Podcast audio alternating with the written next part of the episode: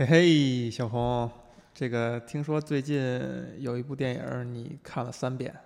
是三遍吗？其实已经有一段时间了，现在已经下线了，但我确实看了三遍，很少见的，很少见哈，一部电影看三遍，是什么电影呢？是一部乐高玩具的广告片，两个小时。嗯，实在是这个童心未泯啊！一部动画片居然看了三遍，嗯，叫什么呢？乐高蝙蝠侠大电影，蝙蝠侠大电影。这是乐高系列里面电影长篇的第二部。嗯，嗯，这个我这个电影呢是也看了一遍啊，而且是在原汁原味儿的在美国看的，没有任何字幕。然后呃，印象当时印象比较深的呢是说，这个这电影的开始之前先放了一个预告片儿，但当时我我不知道为什么脑袋错乱，以为这个好像是正片儿呢。我看这没有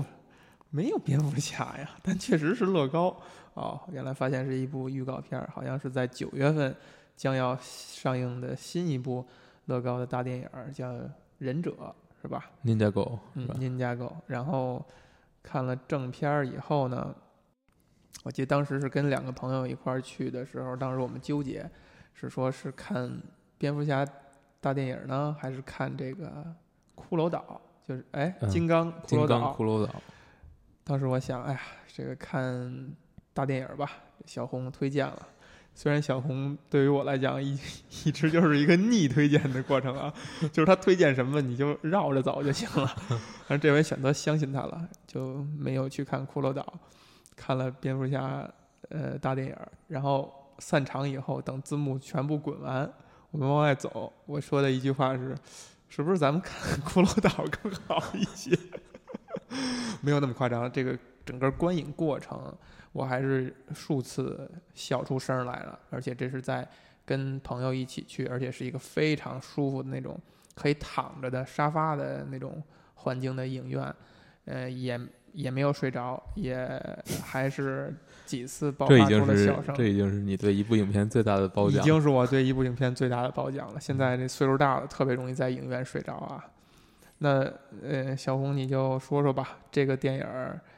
呃，你的一个观影体验以及你对它的一个感受。我觉得，首先是这个电影儿，如果你是一个就是蝙蝠侠的系列的拥趸，或者说 DC 漫画的拥趸，你是能在这其中看到感到特别的愉悦的，因为有各种各样的等你发现的梗。嗯这个可能是大多数超级英雄电影都会有的东西。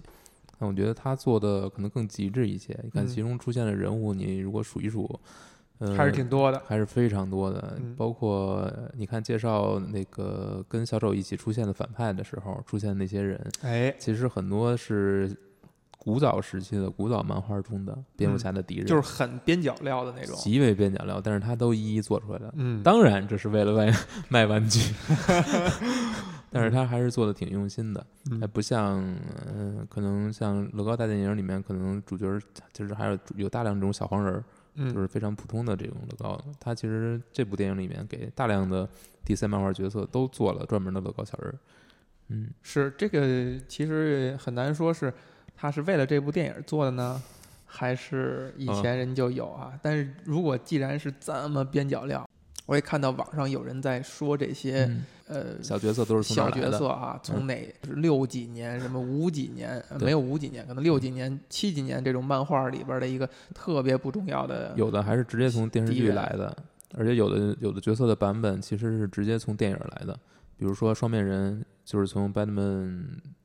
好像 Batman and Robin 里边那个，还是、啊还是 Forever，我我我不记不清楚了。不应该是前三部里，应该是前三部里边的，嗯应该是第三部的，嗯第三部里的双面人版本，而不是他们李琼斯那个版本。嗯而且找配音演员也是第三部的那个，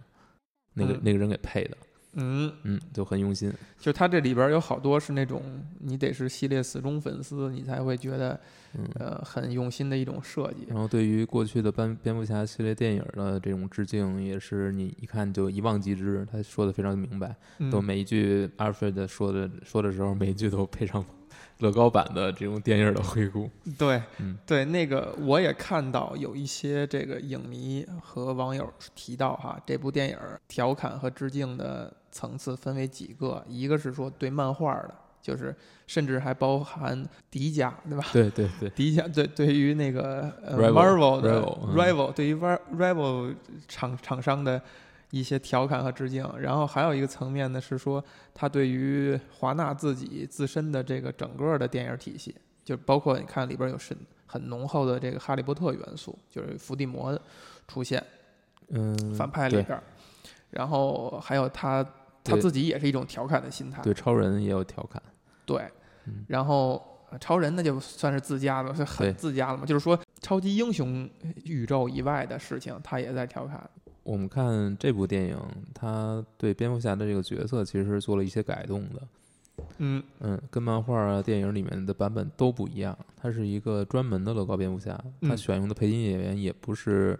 Kevin Conroy，嗯、就是 Conroy，嗯其实他换了，换了一个专属的一个专门做乐高蝙蝠侠配音的一个演员。嗯包括在之前的那个乐高大电影里面，也是嗯他来配的蝙蝠侠。嗯这个蝙蝠侠跟往常蝙蝠侠就非常不一样，他其实是一个特别贫，嗯，话特别多，话特别密，然后经常动不动就 hip hop 起来。对这是最大的一个特点，就是我们以往对于蝙蝠侠，对于 Bruce Wayne 这个角色，他的印象是他是一个挺不苟言笑的，对因为他有一个呃非常令人非常糟糕的童年，童年，他的一切就背负着这个，然后很苦大仇深的。无论是呃最早的那个那个 Michael Keaton 演那版，还是后来呃克鲁尼 演那版，还是最为人熟知的贝尔演的那个，甚至是到后来大本演的这版，都是一副苦大仇深，几乎不乐，然后。没有什么私生活，天天就在琢磨着这些这个这个城市啊，还有跟敌人的事儿。但是呢，在蝙蝠侠大电影里边，这个蝙蝠侠，甚至其实在最早就是乐高大电影里边，我们能看到的惊鸿一瞥的蝙蝠侠是完全不一样的。那这是你喜欢这个电影的一个点之一吗？因为我知道你是一个呃蝙蝠侠就老爷死忠粉，对吧？嗯，呃，那这是你这会是你喜欢这个蝙蝠侠大电影的一个原因之一？其实你更应该问的问题是你为什么没有讨厌这部电影？哎，对，为什么？我觉得，因为我觉得我们现在对蝙蝠侠理解其实已经很片面了。嗯，我们通过影视作品所了解到的蝙蝠侠，嗯通过如果你是通过呃《黑暗骑士归来》开始理理解的蝙蝠侠，其实它是它是蝙蝠侠发展到后期的一个状态。哦，嗯，其实是因为 T D K R 之后，嗯、大家对老爷的认识变成了这种非常黑暗、非常呃你提到的是这个呃黑暗骑士归来黑暗骑士归来》动画漫画版是吧？漫漫画版，漫画版，对，八几年嘛。嗯但其实，在这之前漫长的时间里，嗯、蝙蝠侠这个角色并不是一种不苟言笑的状态。哦，嗯、包括他，尤其是他早期的一些作品，其实那个风格虽然他是探案，以这种跟其他的战争漫画还是不太一样，他是以更突出蝙蝠侠作为一个侦探的这么一个形象，嗯但其实里面有大量的非常诙谐的东西，尤其是在。尤其是在其中，应该是有一段时间，它是变成了一个相当无厘头的一个状态。还不一样的点是说，他的故事讲的诙谐跟这个人物本身诙谐还不一样。那你是指人物本身其都都有，都有呃、人物人物倒谈不上诙谐，就是说他面对的这些人，面对这些敌人，其实你去看当时的版本，比如说小丑最早的那种版本，就是还没到致命玩笑开始之前的小丑，其实是有有一些是非常奇奇形怪状的那种那种那种状态。嗯就是本身就是非常夸张、非常动漫化。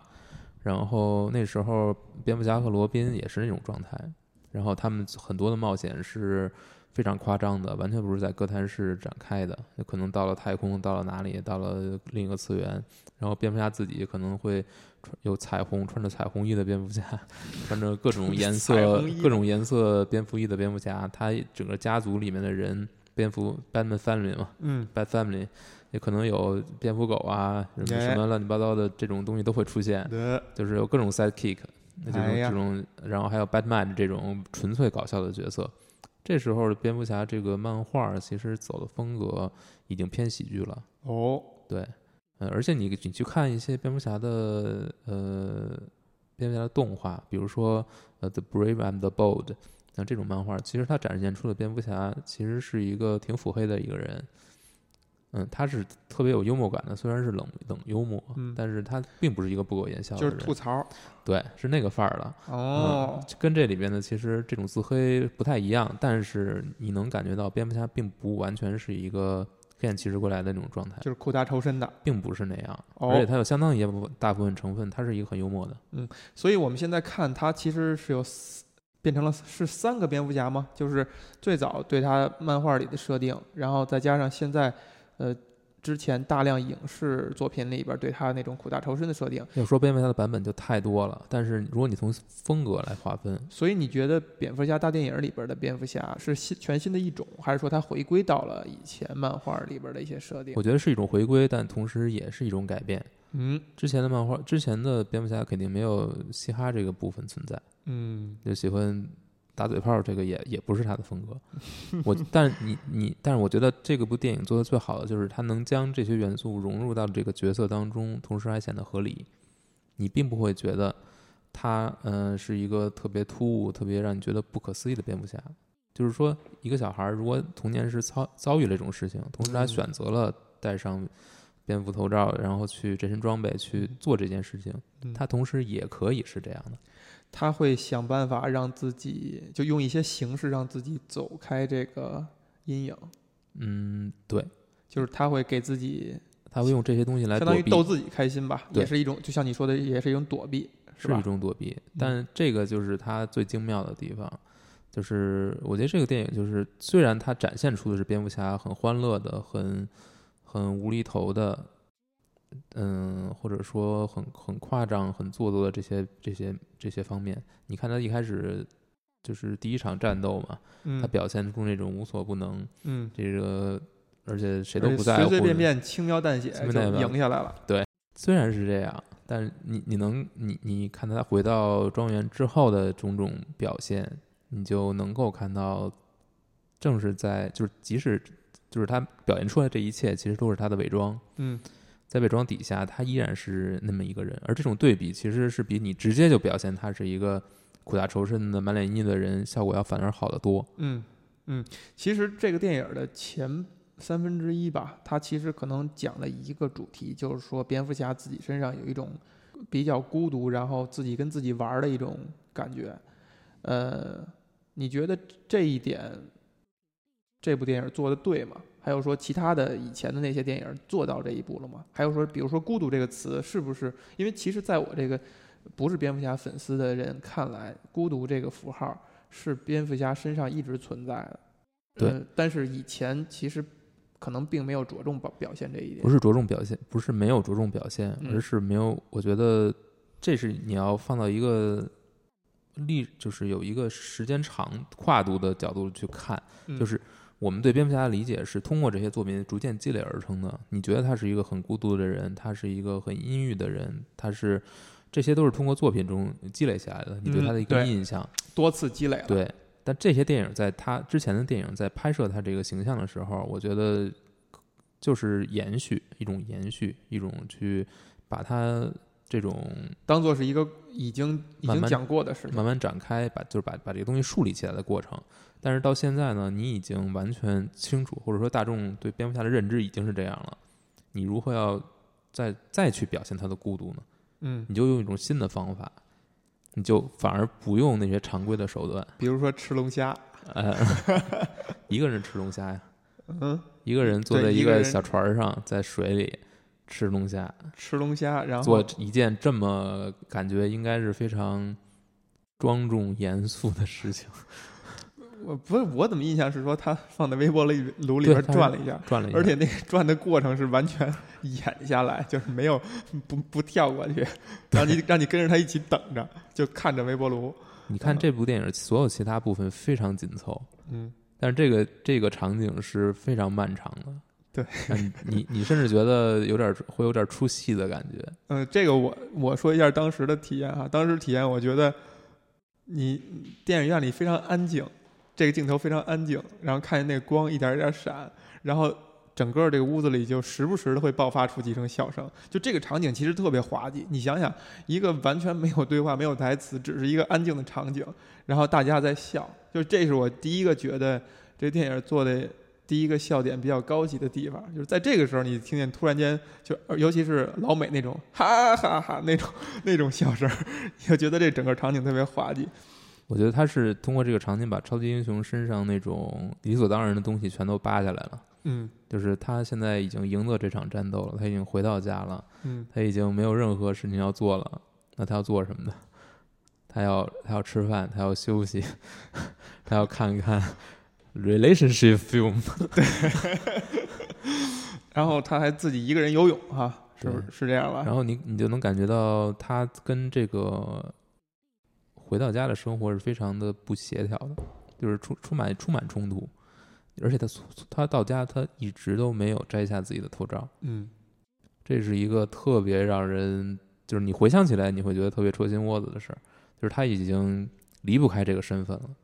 嗯，即使回到家他也没法摘下来，而且这个电影做的相对好的一点是在于，如果他是一个他因为他是一个乐高电影。如果自始至终他都没摘下头套的话，这事儿不奇怪。嗯，就是你会觉得这个人偶就是这样的，它是一个人偶电影嘛。但他电影里边还是会有安排他摘下头罩的这个情节，所以他其实强调了一点，他在这个回家的时候没没摘头套。对，就让你意识到了这一点。嗯，而且也是特意交代了嘛，就是其实他是在在出门之后才摘下来的，是在那个退休仪式。还有那个就任仪式，他才摘下来的，所以这一点其实跟他电影后面的情节展开是有一个就很强的关系的。你看，嗯，所有后面其实故事本身都在谈关系嘛，就是他跟如何跟别人去建立这种重新建立这种关系，重新建立一种类似于家庭的关系。嗯，我觉得这个是特别触动我的地方。嗯。在漫画中其实也有谈到，经常会描写，比如说，嗯，他跟历代 Robin 的关系，嗯嗯，这个其实是蝙蝠侠这个角色自内在的一种，就是他的人物冲突，嗯，就是他做这件事情其实是一个与整个世界作战嘛，就世界上所有的邪恶势力他都要作战，他不管你是从哪儿来的，嗯，你是外太空的也好，你是哥谭本地的也好，嗯，那这件事情其实是非常危险的。你如何要在做这件事情的同时，首先你是不是能够一个人做？如果你做不了，你需要帮助，那么谁来帮助你？除了像正义联盟这种比他能力要强得多的人，嗯，那如果面对哥谭这个，其实其实也是非常有很多危险。那你是不是要有找一个人跟你合作？嗯，就是罗宾的存在意义到底是什么？对，这个其实很多漫画去会去讨论的。对，包括这部电影其实也是用罗宾的故事情节推动这个电影发展的。对，嗯嗯，包括蝙蝠侠和罗宾之间的关系的建立，从一开始这种相当于利用，嗯，到最后他们能够真的是融为成为一个团队，嗯，以团队的形式来作战，这个是，嗯，我觉得这部电影它到最后打动你的地方，嗯，就是他如何找回自己和对别人的这种信心，而不是完全靠自己。你看他跟，我觉得他跟阿尔菲的那段对话，其实也是非常戳心我的。因为所有我们看过漫画、熟悉漫画的人都知道，他们之间的那种关系是一种类似于父子，但是可能比父子还要亲的这种，比父子还要亲，甚至比父子还要亲。首先，他对他对于威恩来说，他是一个监护人的角色。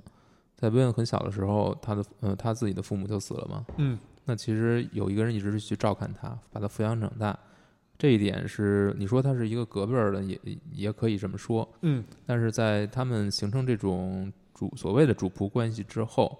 其实阿福应该是威嗯威恩最亲近的一个人，就是整个世界上是最亲近的一个人。嗯，而且每次他遭遇到什么危险的话，其实最后是阿福在把他帮助他一步一步再站起来。嗯，这一点在无数的作品中都得到描绘。嗯嗯，在新五十二里面也是这样。嗯嗯，然后在这个作品中，突然他做了一个反转嘛，嗯，就是我不认为你是我这个类似于父亲的角色，嗯，然后我否认这一点，包括最后阿福掉下去这这一段，其实都是很就是说明他对呃创作者对于这两个角色之间的关系，他理解的还是挺到位的。威恩有一种想要挣脱阿福的动力。我觉得不是挣脱，而是他想，他拒绝承认。嗯嗯，他他肯他仍然需要阿福，但是他拒绝承认这一点，他不想，就是他，因为他太害怕失去他们了。其实这个这个影片最关键的一个节点，就是在他们打败索隆之后，嗯。他们到了 Will 嗯 Island，就是那个庄园岛上，嗯。然后他决定让这些人，就是把这个三个人送回去，就是送出，应该是送出歌坛吧。嗯。这个决定其实是跟很多蝙蝠侠漫画里面他这个这个人物的一个核心点有关，就是你要需要这些人，那你又永远想把所有的责任都堆在自己的肩上，然后就是自己把所有的东西都扛起来。嗯，这个是这个角色，就是蝙蝠侠这个角色最核心的东西，就是说，嗯、他觉得他应该承担一切。他觉得自己应该承担一切，就是他会把这个东西放在这儿，就是放在自己的身上。但这一，但你明，嗯我们都知道，就是一个人你不可能对抗整个世界嘛。嗯但是你仍然要这么去做，这个本身是这个角色的一个标志性的一个特征。但是这个特征有有可能会成为他的一个车轴。车，对，嗯，可是你看，那难道所有的超级英雄不都有这样一个感觉吗？对这就是为什么他们是英雄。就他们觉得这世界只是我一个人的责任，而且只有我能做到这一点。就除了我们考虑各种联盟，其实是其实我觉得那更多的是从商业层面角考虑，在整个故事的呃艺术性的角度来讲，其实是不不太谈得到的。呃，每个超级英雄他单体的故事，或者说这是不是就是英雄的一个固有的符号和特征？我觉得就像神奇女侠在看这个电影的时候，嗯在她走呃从战壕里面走上去去迎机关枪这个这个这个时候，你就能知道，就是这一我觉得这一刻就是什么是英雄，就是所有人都无法走出去，但你就要走出去，嗯就是所有人都绝望，所有人都说那是无人区，所有没有人能够活着回来，嗯，但他就要走出去。嗯我觉得这就是知其不可而为之吧。嗯我觉得这就是英雄。如果要定，就要区分英雄和其他人，就是在这个时候你是选择走出去，嗯还是你放弃？嗯，嗯。我们回到那个蝙蝠侠大电影儿，嗯。其实这部电影儿它呃，它核心想讲的一个事儿，刚才你说了，就点了一下题，是说是 relationship，就是跟其他人的关系。对，嗯、其中它电影儿从电影儿的节奏上安排的最重的一头戏呢，是他跟小丑之间的关系。呃，你也在这个蝙蝠侠跟小丑上面儿花费过很大的 量的精力，就看他们之间的故事。那你怎么样评价这个蝙蝠侠大电影当中这种探讨方式，以及他探讨的一个结果？我觉得他是把之前积累的两个人之间的这种关系，在这里面做了一个很有趣的展开，嗯就是变成了一类一种类似于恋爱的关系，嗯嗯，就是用恋爱的形式去演化了一下去，演化了一下，嗯这个其实很巧妙。嗯，这挺搞笑的。对，嗯就是一方面可能是也是一种迎合嘛，对于嗯这种呃，就就是卖腐文化。我觉得是一种迎合。嗯，嗯，对，嗯我我是这么想啊，因为我在之前听你讲蝙蝠侠跟小丑之间的关系的时候，给我留下的印象是说，小丑对于他们之间的关系和他们的状态是非常清楚的，就他是那个。他是那个 manipulate 的那个、嗯。那个人，嗯。就是他一直在利用和操控，而且他看得很透彻，就是他跟他跟蝙小丑跟蝙蝠侠之间的关系，这种互相被需要以及呃互相让对方强大的这种感觉。而蝙蝠侠其实他还是呃很正、很很英雄的那套思路，但是在这个电影里，在蝙蝠侠大电影里边儿的感觉呢是说，小丑在求一个事儿，他又变成他不像之前的那些作品里的小那么。智慧的小丑和坚强小丑，他成了一个小怨妇，他成了一个那个智慧和坚强的小丑。对对对对嗯，智慧和坚强小丑，他是一个小怨妇，他在求这个事儿，他不是一个在 manipulate 整个这个过程了，他变成了一个诉求和追求，你一定要认可我，你一定要承认我，他变成这种感觉，这个你怎么看？我觉得这是也是就是创作这部电影的人他的一个发挥。嗯嗯，我觉得是对之前的一种反反，就是反叛吧。反叛，对，嗯嗯，之前的小丑，我觉得，尤其是是像《黑暗骑士》里面的这个版本，其实已经做到了一个，就在某一个方向的描演绎，已经到了一个极致了，就是没有人能够超过他。我觉得，就嗯可可这个这个是几几率很渺茫的，你说那个无比强大。诺兰那版本的蝙蝠侠二，对嗯呃，黑暗骑士，嗯呃，无比智慧，然后基本算无一策嗯的一个小丑。当然两两艘船他是没算出来吧，嗯嗯 但是他这种无比强大，就是把一切都想到了，然后永永远领先你几步，你嗯蝙蝠侠都赶不上他。对这，这种这种形象的小丑已经有那么一个了，嗯，你你再创造是没有意义的。包括在漫画动画里边，其实也是这样吧？嗯，对，差不多吧。我觉得现代的这些小丑，现代这种版本的小丑基本都是这样。嗯呃，当然那个 C V C 那个自杀小队就就不算嘛，嗯，那个其实所以嗯这些小丑是为什么小丑作为一个反派，对吧？大家会把他公推为丑爷，就是嗯那么大量的粉丝、大量的拥趸的一个原因所在。就他是一个，真的是一个高智商，而且他很有魅力的，对他所信奉的那些理论，他所这些所有行为背后的逻辑，嗯它是存在的。嗯，它是一套完整的逻辑，对它并不是一个 pure evil。对，嗯它代表的是这个世界的另一种存在。嗯嗯，所以他跟蝙蝠侠形成了一种对照，两个人都是有背后自己的逻辑，这套逻辑都成立，嗯但他们是一种互相敌对的状态。嗯但是你看这部电影里面，小丑相当于就把他们间关系其实进行了一些简化，嗯，没有去探讨他们背后的这些，我我小丑为什么要做这些事情，把它嗯简化为一个，我就是因为我要成为你的 arch enemy，我要成为你的死敌，我才要做这些事情。我所有做这些事情都是为了引起你的注意和你去斗，去嗯享受这个过程。嗯但这个其实是我觉得是贴合乐高这个有这个这个主题的，就这个玩具系列的主题的。它哦是面对所有的人的，所以它要变成一个，它要相做相当于简化，它要撇去那些过于深的哲学层面的东西，层次过于丰富的东西。对，嗯它要撇去，那把它简化，那嗯简化呢，简化了又很有趣的状态，嗯就是两个人之间这种关系是一种，呃，不是像以前那样了，就是我有背后大量的意意志这种这种理论和逻辑。理论逻辑去支撑，我就是一个单纯的情感关系，但是这谁都能理解，但是你也不觉得这个东西 它是有问题的，因为嗯他们之前的关系之间之间的关系在其他的版本中的描绘确实有这种，哎，所以你的意思是说，如果你没看过蝙蝠侠其他电影，以及他跟小丑之间的故事的关系的话，你看这个电影的时候就会别觉得突兀了，就会觉得不过我觉得不会突兀，只是你不会想那么多。你不会想那么多而已。嗯嗯，我觉得这个小丑反而是成功的，嗯就他把小丑最有趣的那一部分，就嗯最幽默的那一部分，对本身与在漫画中也存在的这一部分抓了出来。哎嗯，他不再是特别嗜血的那种，啊，也不是特别邪恶的，但是他很有趣，而且做的事情依然夸张。嗯就是说他要毁灭歌坛，他依然用这种很奇怪的方式。嗯嗯，，I hate you, I hate you more。最后他就是要逼蝙蝠侠说出 说出这句话，然后两然后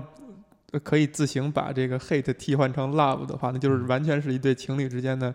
呃对话，对吧？嗯嗯，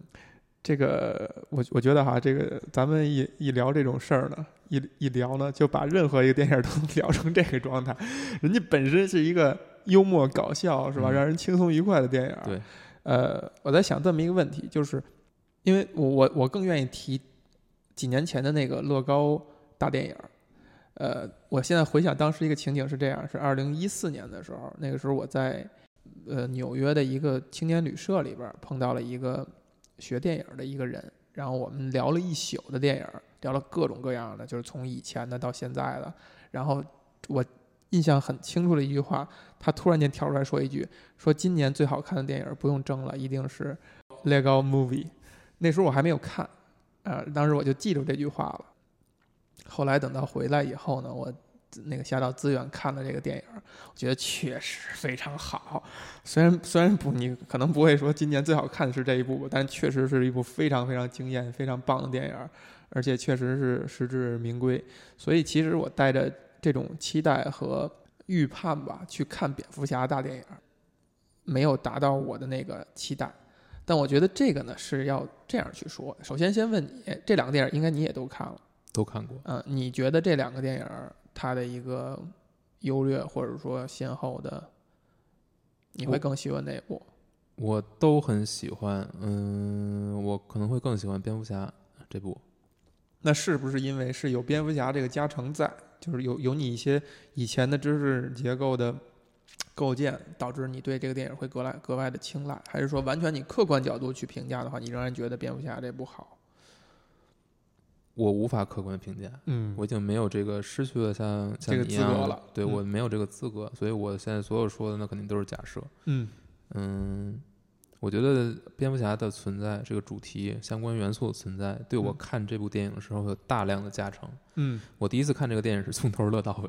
就嗯是笑到不能自不理不能自理那个状态。嗯就是当时越越那个当时这个片是被视为儿童片的，对，所以现场有很多小孩带着家家长不是大家长带着小孩来，然后嗯现场乐得最欢的其实是我，嗯，就是小朋友看不明白，小朋友没什么反应，嗯我已经不行了，嗯所以我成了那个影厅里面真正让惹人讨厌的孩子那种，对，熊孩子，对嗯。但是这个片子真的让我非常开心，嗯，那个呃，我想说的一点呢，一个是说，其实一四年跟一七年看似只差三年，但这三年还是发生了非常多的事儿，包括对一个人在看电影和呃欣赏这种东西的一个品味也好，还是他的接受水平也好，都是有一个变化的。就是我不知道是不是说这两个电影其实如果客如果纯客观，或者说他们同时上映的话，嗯，排除 IP 的因素的话，俩人是不是在同一等级上？真的有有可能，就俩电影的精彩程度、好玩的程度是在同一个水平上，那可能是我们自己人变化了，不再去就不再满足了。就当你第一次看到类似这样的东西的时候，你会非常惊艳，而且对比的很明显的一点是说，我看呃乐高 movie 是在家里边在电脑上看的，在电视上看的。而蝙蝠侠反而是在影院看，按说这个效果应该更好。当然还不排除一点，就是一个有字幕，一个没字幕，这一点啊首先，我觉得你要欣赏蝙蝠侠大电影，你是是有门槛儿，是有门槛儿的。是有门槛儿的。没错即使对于我来说，呃，其实很多梗我其实也不知道，我是后面查了才知道对的。对，这就是一个文化差异了。但是乐高大电影也有很多梗，嗯，对，同样有这些梗，乐高大电影的梗相对少，相对没有这么多，嗯所以这就就是他们的受众是不一样的。准入门槛没有那么高，对吧？就是你可以什么都不知道，但至少前提是你得熟悉，相对熟悉一下乐高这个东西。所以这就回到了一个非常有意思的问题，就是为什么乐高电影儿它可以这样去做，它可以这样去解构蝙蝠侠这个英雄？你现在想象，如果贝尔或者大本是吧，演这么一个老爷，嗯，这个碎嘴子，然后又又动不动就唱了起来，然后还有那个那种不可一世的感觉。然后你再想象希斯莱杰或者莱托尔大少爷去演那个小丑，你觉得这电影就没法看了？是的，就为什么他只有是乐高才能达到这个效果，还能让人觉得一切没有那么违和？首先乐高本身是存在自己的限制的，嗯，它无法表现这种过于现实的，呃，过于，我觉得是嗯过于复杂的东西。嗯所以你看，他想想要试图通过这两部电影表现的，其实都是很简单的，但是又反而是容易被我们去忽视的东西。嗯嗯、你说蝙蝠侠的乐高蝙蝠侠，他表现的这些，呃，有多深刻？嗯我觉得没有。他讲的就是很普通的、很很简单的道理，就像他片头字幕里那句那句话一样，就是说你要改变，你才可能变成一个更好的人。这是一个你你你他片头放出这一句话的时候，你会觉得是一个特别搞笑的事儿，特别不知道不知所谓的事，无厘头的事儿。对，嗯嗯，但这个我有点不同意哈，就我觉得他讲的东西，就是 relationship 这一层其实是深刻的，就是你你去讲超级英雄的这一层，其实是不不不应该不是说深刻不深刻，而是复杂不复杂。嗯就是呃，你像黑暗骑士那个情节，那种乱七八糟的，就两艘船这种东西，啊就是其实它是很复杂的，就是你嗯。你得跟着不停的转脑袋，转你的嗯这个思路，然后嗯。你才跟得上，你知道他要表达什么，你知道小丑背后那套理论到底是什么，嗯。他所他所认同的，他为什么认同混沌，他认为混沌的价值在哪里，人是为什么是混沌的，所有这巴拉巴拉巴拉说半天，嗯。是这个电影要表现的东西。但是用乐高来表现这个肯定就不合适，嗯。因为乐高是一种本身它是玩具，嗯。它是一种拟态，对人类的一种戏仿。嗯然后它是一种对一个格儿一个格儿拼起来的这种对一块儿一块儿积木拼起来的小东西，嗯，所以它所创造的世界就是一个虚拟的，你无法对它真正那么严肃起来。没错，太对了。这就是说，它首先这个形式上就放得开，它不会让你，它断去了让你去思考它是不是合理，是不是值得信服这一层。就如果真人演的话，你始终始终会在想，为什么人会这样？为什么人要这样？但是如果是玩偶的话，可能就不是这样了。就是相应的还有一个例子，就是去年还有一部很神奇的电影叫《香肠派对》。香肠派对是一个非常神奇的一部电影哈，观影过程也会非常愉悦的，而且那是那种那种脑袋被吹爆的那种感觉的愉悦。嗯然后，同样的这波人，他们在前年可能做了一部电影，好像叫呃《The World Is End》还是叫什么我忘了啊，翻译过来可能就类似于世界末日之类的，是真人的，就是那个那个胖子，还有那个还有腐兰兰，那个还有呃，反正一直在演这些搞笑影片的一批人做了这么一电影。那个电影你现在回想的话，你只有你只有咬着牙去不去想它那个那个那种不合理的地方，把它当做是一个 B 级片，当做是一纯搞笑的电影，你才能真正去欣赏。你如果当成是一正常电影的话，你你觉得我为什么要这样去拍？这两个电影对比就是这样，就是你用一个动画的形式，你用这些拟人的东西，你反而觉得你不会再去想它的合理性，以及让你直接就跳出这个现实了。一方面是它的形式限制了它要表达的内容，另一方面，嗯，因为我是一个乐高的电影，我所有东西都要用乐高来表现。嗯那么我在做选材的时候，做主题的选择的时候，嗯同样也要过脑子，就是哪些是适合我的，哪些是不适合我的嘛。嗯所以我觉得这是一个双向的，嗯就是有些是东西适合用乐高来展示，但你也要清楚到底是什么。嗯，而且我觉得就是这像你之前所说的，它并不是不深刻，嗯它是很深刻的，但是这些深刻的东西摆在你面前，就是很简单的一句话。就但是这句话你，你在整个片子看完之后，你可能才真理解它的价值。你可能一开始在片头看的时候，你觉得很很荒谬，你觉得啊这谁不懂啊，这个一句话道理。但是他用这么长的一部电影慢慢给你讲，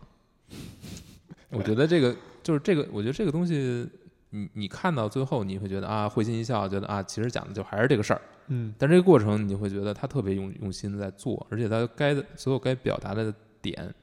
都表达了。为什么人会就是他把这个这个道理和蝙蝠侠这个呃身世背景和他的这段故事完美的结合到一起，这个是特别重要的。嗯我呃，为什么人会忘记这一点？就是为什么不会想变好？为什么拒绝去改变自己？嗯，是因为我是因为蝙蝠侠自己他经历过这些，所以他不想再经历。哎，我他是有这种恐惧的，对于失去的恐惧。他因为有这种这种恐惧，所以他拒绝去拥有。它是有逻辑的。他是有背后的逻辑，他这个逻辑是跟这个道理嫁接到一起了。嗯所以，所以我觉得这个是他编剧在讲这个，在编这个故事的时候，他是对这个角色最深层的这些东西是有把握的。嗯他抓到了蝙蝠侠最核心的这些东西，而不是只抓到了蝙蝠侠的母亲 和超人的母亲是叫叫的是不是一样？哎此处又要要要再黑谁哈？让我感觉到再黑谁。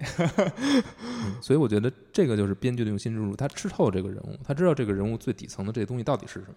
嗯所以他把它用任何形式去讲，嗯你也不会觉得这个蝙蝠侠大电影是一个违背了这个做这个形象精神的一个东西。有意思的一个问题就是，你说到了这个导演他吃透了这些事儿，就无论是导演也好，编剧也好，他吃透了这个事儿。呃，也就是说，只有可能是你是一个长久以来的漫画粉丝，或者你是至少是蝙蝠侠的粉丝，你把他的故事看了，就是就是书读百遍，其义自现嘛，就你已经非常了解了，你才能够知道这一些内核的东西，并且你再用一些技术上的手段把它表现出来，是这样吗？我认为是这样。我认为，嗯，为什么它是一部好的蝙蝠侠电影？我们跟把它跟其他的真人影片放在一起，它仍然好。我认为它仍然是我看过最好的一部蝙蝠侠电影。哦，我认为他抓的东西是非常到位的。嗯，就蝙蝠侠这个这个角色，黑暗骑士归来呢？我指的是那个黑暗骑士，呃我对我指的是阿兰摩尔的那个，不是阿兰摩尔，弗兰克米勒啊，弗兰克米勒的那版呢？我觉得都很棒，形式不一，形式不一样。嗯嗯，但是展开就太多了，因为有人其实有很多人说，呃，蝙蝠侠呃黑暗骑士归来这部作品把蝙蝠侠给掉掉了个头。呃，不是掉了个头，是他把这个角色变得非常经典，呃，重新就是复活了起来，相当于。嗯。但是在同时，这部作品可能造成对整个漫画产业造成的伤害，要比他留下的功绩要更多。啊、但这是一个，我很大的觉得仁者见仁，智者见智的问题。嗯。但我所以我觉得，不高蝙蝠侠能够做出这样的改变，对这个角色做出这样的改变，同时他还能保持这个角色最最根基的这些东西，嗯，这是一个很不可思议的事，非常难的事，嗯不是说我们看到的他做出来你觉得很合理，嗯就背后做的功课肯定非常多。嗯，那在这个前提之下，其实我们知道，刚才你偷偷摸摸黑的那部电影的导演也好，主创也好，也是一个很死忠的漫画粉丝，对吧？很忠实，然后很大量研究的。那为什么他没有做到这一点呢？我不谈这个人哈，就为什么这部电影没有做到这一点？嗯，首先我觉得某些情节的设置是极不尊重人物的。不尊重人物。我认为不是在尊重在这个角色的自然的脉络，这个角色曾有的这种体，曾有这种经历，或者说这个角色最核心的东西，他是失去了，在这个在这某些情节里面是完全失去了。嗯他，我觉得那些电影可能是要保表现在一个现实世界中，这些超级英雄应该面临怎样的问题，嗯，他们要怎么应对这些问题。嗯但我认为，这个就是一种强行的将超级英雄题材塞入现实电影当中的一种行径行径，就是哦，你到最后，你不是在你不是在谈这，你不是在谈英雄，嗯你是在谈现实。嗯但我们需要用超级英雄电影来谈现实吗？嗯我们直接谈现实不好吗？嗯我们为什么一定要把它放到把一个英雄放到一个复杂、黑暗、无序的世界里面，然后把它扭扭巴成一个连英雄都不是的东西？嗯，我们我们需要这样的英雄吗？我们需要这些不是英雄的英雄吗？我我觉得不需要。嗯我们需要的就是英雄。嗯，我们现实世界已经够黑暗了，我为什么还要描绘这些东西呢？还要把我们最还让我们自就是最光明、最最最让我们就是我们的偶像给我们带来希望的人，为什么你要把他描绘成一个刽子手？嗯为什么要这么去改变这些对这些英雄的理解，给他们展现出这种形象呢？我觉得这是对这种角色极大的不尊重。所以我觉得乐高蝙蝠侠这个描绘，我就特别的让我特别的满意。嗯，其实他也是让你看了英雄的普通生活的一面。对，嗯，但是这些东西是是我觉得他展现了超级英雄无奈的那一面，嗯，就是面对很多东西，我是没有办法的。我对于我可能能打败所有的恶棍，但是我依然没有办法获得一个正常的哎，建立跟别人建立一种正常的生活。我在心理层面仍然有残缺，但这些东西其实是这个角色的核心。嗯，台湾天团五月天曾经有一首歌叫《超人》哈，里边有一句歌词是：“为什么拯救世界是那么容易？为什么束手无策啊？我和你的爱情。” 我们仍然可以把这句话献给蝙蝠侠与小丑。嗯，那个所以其实你你回去想，就是他跟小丑这种关系同样如此，到最后他才承认，就是确实有这种关系的存在。是这样，其实呃，以前咱们也经常在说，就是或者说我经常在说一种理论，就是我觉得所有的这种感情其实是同样的东西，就无论你包括电这个电影讲，虽然你你不严肃的看蝙蝠侠跟小丑的关系，你觉得他是在调侃，但其实你想想，敌对关系就是一种恋情，就是一种变形的恋情，就是一种我离不开你，我必须要跟你绑在一起的那种。呃，那种感觉，他其实讲的事儿是是认真的，对只不过他他觉得这样可能你会接受不了，他会把它再细学一下。这个就是这个电影很多地方特别好，就是嗯它就像你经常说的，我经常说什么了？它不煽情，哎，它完全不煽情，他永远在你将要到那个点的时候，他把你拉下来。嗯。比如说，呃，小丑将要哭的时候，蝙蝠侠已经走了。嗯，蝙蝠侠将要回到呃 Phantom Zone 的时候，嗯，大门关上了。哎，他马上就要牺牲自己的时候，哎，对，马上是给你搞笑一下，别让你做的太过了。对嗯。然后对，但是该有的这种展现英雄时刻的地方，他是展现的也是反而是非常好的，就非常到位。包括呃所有人都深陷危机，蝙蝠侠要回来的时候，嗯。包括蝙蝠侠将将这个自己的坐骑去赶走，嗯。就我觉得这种地方都是其实挺催泪的，嗯，都嗯其实是一个小泪点，只不过他但是他没有没有在没有在没有他永远用幽默去把这些东西裹裹在里面，让你很愉悦的把它看完，你不会觉得他在硬逼你哭，嗯，就是用人偶拍电影儿，其实有很多人这样去做。然后，我觉得我看到的这两部乐高电影，它的一个跟其他电影不太一样，就做的好的一点是说，它要利用人偶的一些特性，把它带入到故事当中。就这两部电影，我都有印象很深的一个点。上上一部乐高大电影当中，它最后的那个所谓的麦高芬，不，其实不是麦高芬啊，就是最后抖的那个包袱是胶水儿。就这个东西是，如果你不用乐高这个材质去演的话，就不用人偶来演的话，这个这个线索相当于没意义，这个这个情节相当于没意义，它就抖不成最后这个包袱，它就变成不了最后这个情节的关键点，对吧？如果是真人的话，跟胶水有什么关系？只有乐高，你胶水能把谁粘到哪儿，然后去让他们循规蹈矩，怎样怎样，它才是有这个包袱点。然后蝙蝠侠这里边呢，没有类似于这样的点，但它有那个 biu biu biu，对吧？就是大家现在出了影院以后，都会想到这个 biu biu biu biu biu biu，就是你你会觉得它这两部电影也有也有最后人人接人的时候是把头哎套摘下来是把人接在一起，让这个世界连在一起，而且连的那刻是你听那个音乐是一个煽情音乐，然后突然间砰 一下就结束了。对，没错，你说到对，也有这么一点，就是只有呃这两个点是必须得发生在乐高世界里，对它才 work，它才呃管用的，它才能抖出这个这个点来。就这个是一个非常明显的符号，是你做这个电影是用心不用心？你到底只把人偶，只把这种东西当做一个材质，是吧？你用定格动画，或者你用什么粘土动画，你用呃，你用真正用画的那种动画，你都没有体现我为什么非要去这样去做。对，所以这样才能卖商品。所以你想想，一个商人，你把他逼成什么样了，是吧？他为了卖东西，他要拍个电影。多么的仔细去干这些事儿。嗯呃，题外话，其实这个这部电影还是，其实你看到很多他引用了很多其他系列的角色嘛，嗯其实是因为这些角色都对乐高有授权。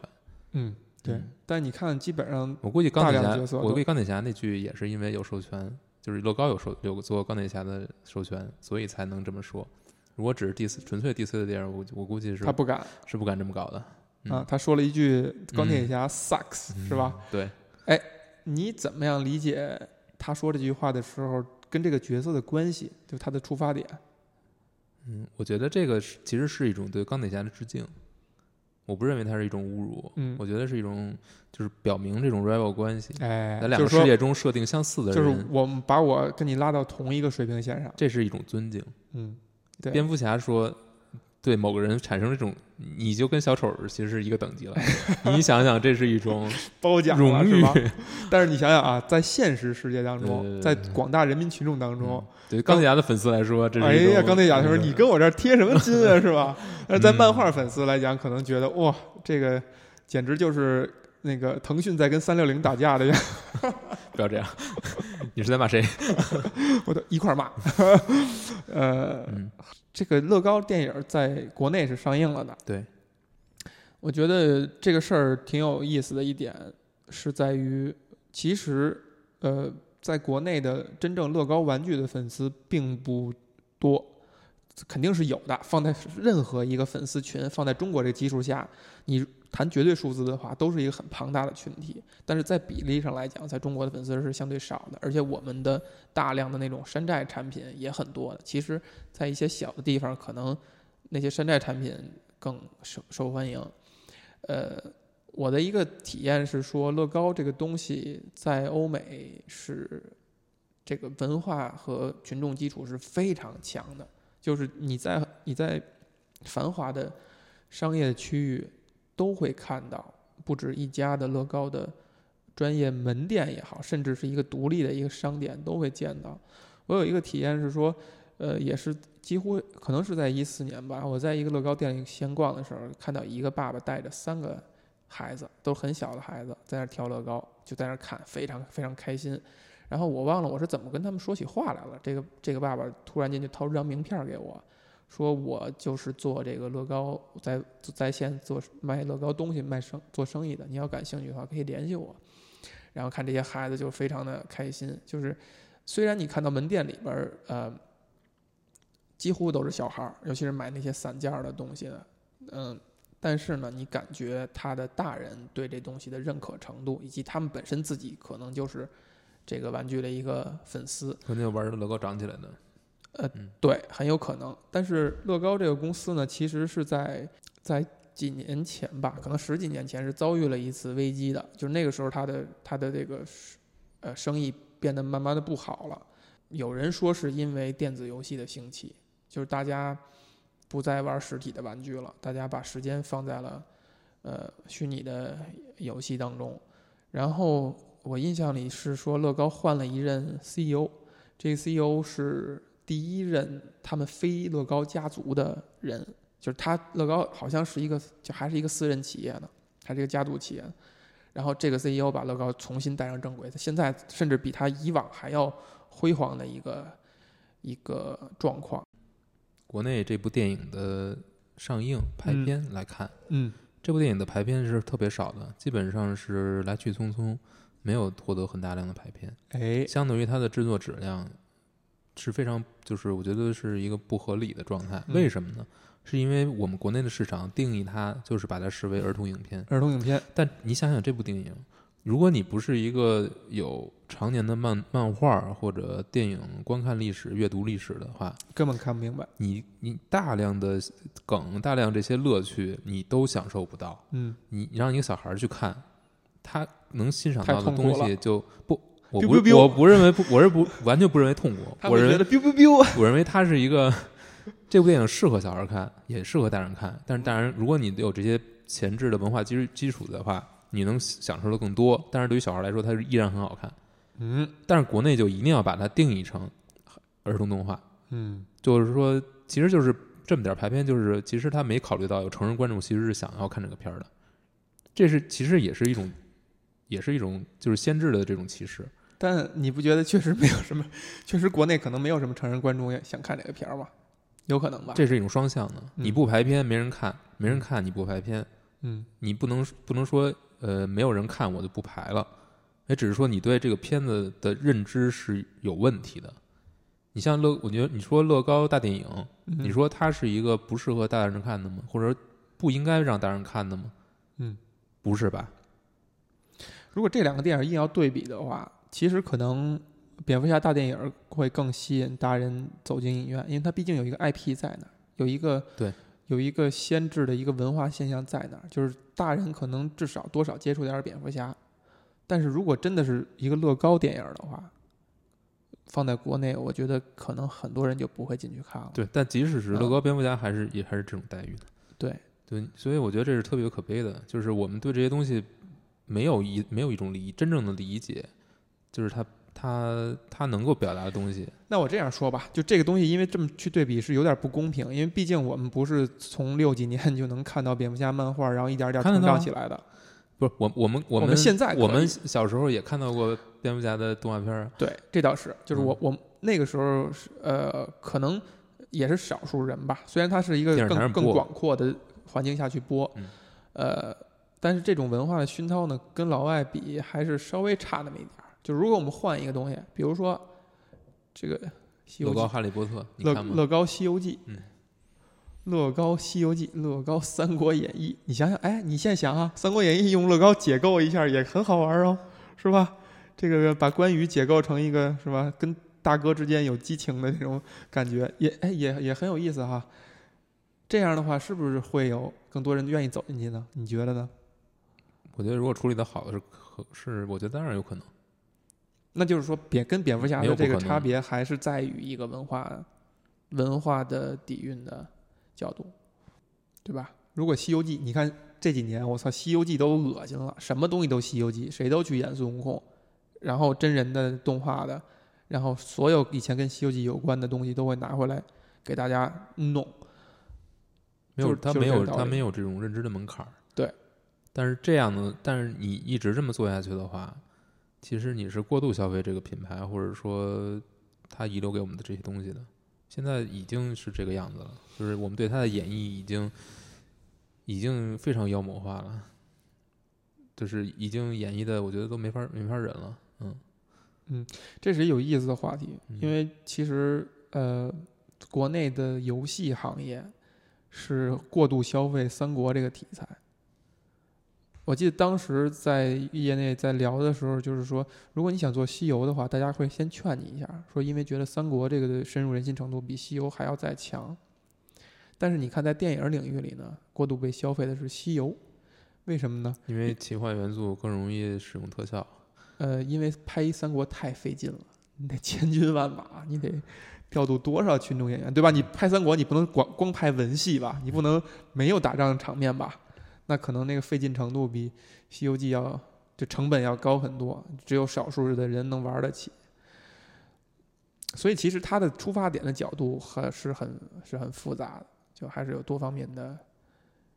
因素的。嗯，但是我觉得嗯就是乐高这个从大电影到蝙蝠侠，它这个方向走的特别好。嗯，嗯，就是他敢于去突破自己只是一个玩具上的一个形态嘛。包括他最出了这么多乐高授权的游戏系列，现在一直在出。嗯，星战、T T 在出星战的、哈利波特的、还有漫漫威的，超级英雄，对，对超级英雄用的所有这些，我嗯觉得他已经不把自己视为一个单纯的这种漫画品牌了，呃，不是游戏玩具品牌了，就是他也在往外做突破。嗯，这个这个问题其实挺有意思的，就是你觉得他做这一切是为了要最终的出发点是为了卖玩具吗？我觉得你说最终出发点是卖玩具，也对也不对，因为玩具是它一个很大的销销售出口。但你觉得它在这些品牌的这个文化产品、衍生品的授权上，你觉得它是没有收入的吗？当然也不是。对，其实它是在把乐高变成一种通用的形态。哎，通用的文化形态，你所有东西都可以乐高化。乐高化之后，它会有拥有自己独特的一种魅力。没错儿，这也你让我回想到了当时我呃真正接触乐高的时候，我脑子里的想法就是，真的这个东西太伟大了，就是创造出来这么一种玩具和积木，它是一套通行的规则，它可以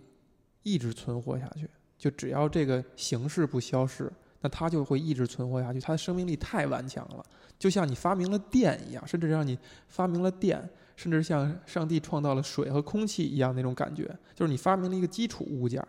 然后它就会一直